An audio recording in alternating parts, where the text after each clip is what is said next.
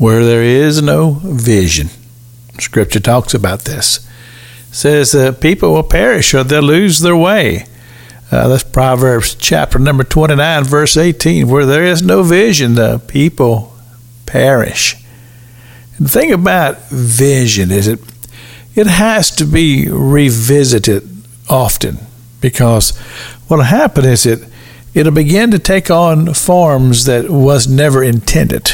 And so to have clarity, it has to be revisited. I, I talked about last week on the broadcast about how that we should write them down.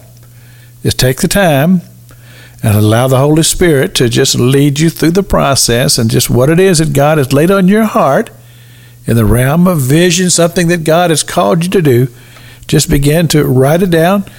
And uh, I say just sit down, pen and pencil, or if you're a computer person, you want to do it on a, on a keyboard, that's fine.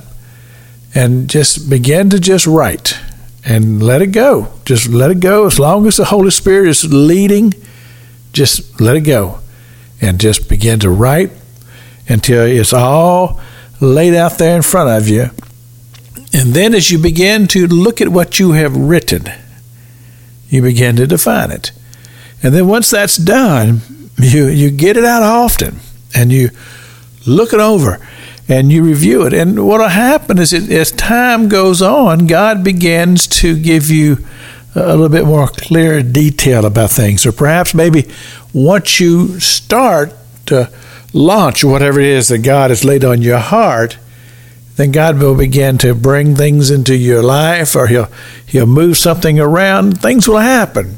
And you begin to see the hand of God. You see the activity of God taking place, and God is beginning to bring this thing into a reality. Now, one of the things that we have to keep in mind, and I, I, I spoke about this yesterday on the broadcast, is that you, you can't allow yourself to become impatient. It's for the long haul. It, it's the reality that God may not all put all the pieces together on the first day. I, actually, I will assure you, it won't all come together on the first day. It won't all come together in the first week or the first month. Sometimes the first year, it, it takes time. But you have to allow yourself to be trustful because we've we turn these things over to the Holy Spirit because we realize that in our own flesh we're we're limited. But we are mighty, the Word of God says, through the pulling down of strongholds and all kinds of things we allow ourselves to get in the flow of the Holy Spirit, and the Holy Spirit begins to lead you and direct you and bring you into that place where God would have you to be, to where the fulfillment of the vision begins to become a reality. And uh, that's an exciting thing. It really is.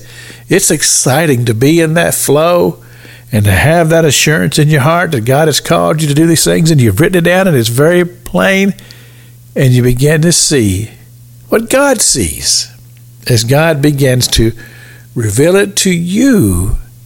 And then you just you just watch God work. And, and I say it's exciting because God has the ability to just make things move to the right to the left whatever it takes to bring vision dreams and visions, as I say, into reality. This is Pastor Jack King with the gospel on the radio broadcast.